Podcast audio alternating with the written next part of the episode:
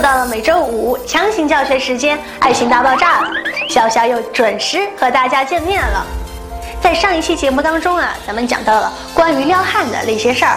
那么在这期节目当中呢，咱们将继续为大家分享正确的撩汉姿势。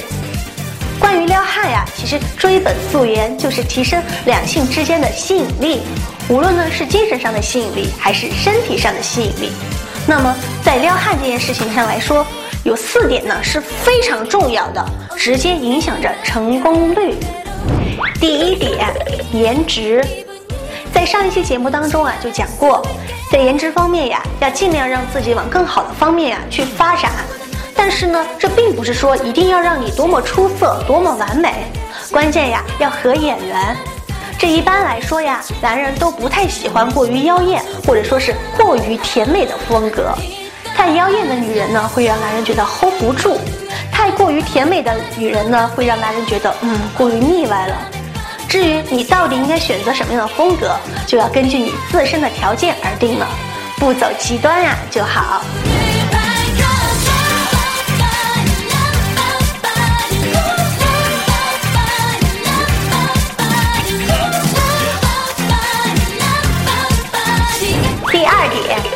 上的生活态度，上进的人呀，总是更有吸引力。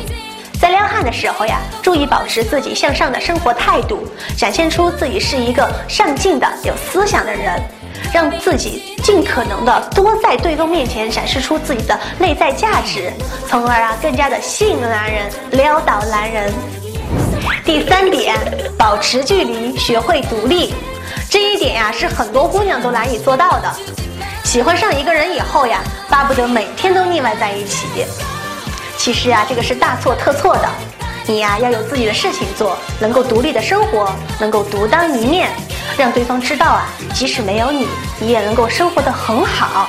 人啊，都是现实的，男人啊也一样，他们都不喜欢拖油瓶，不喜欢有人对自己呀托付终身。第四点，有共同话题，这一点呀是内在吸引力最重要的一个部分。无论是谈恋爱还是做朋友，都避不开这个话题。如果对方特别无趣，无论如何呀都找不到共同话题，两个人在一起就是相对无言。那么这样的恋人或者说朋友又有什么样的意义呢？所以多多了解对方的兴趣爱好，至少当对方对你吐槽湖人队的时候，也应该知道湖人队到底是个什么东西呀。说了这么多呀，其实撩啊都是一些小技巧。都是围绕着两性吸引力展开的。如果对方对你完全没有意思，无论你怎么撩，都是无济于事的。好了，本期的爱情大爆炸呀，就到这里了。剖析爱情，了解男人，尽在伊思情感。请大家一定要关注我们的微信公众平台“伊思爱情顾问”。你呀，再恋爱要看爱情大爆炸，你没有恋爱呢，就更要看爱情大爆炸了。我是潇潇，咱们下期再见吧，拜拜。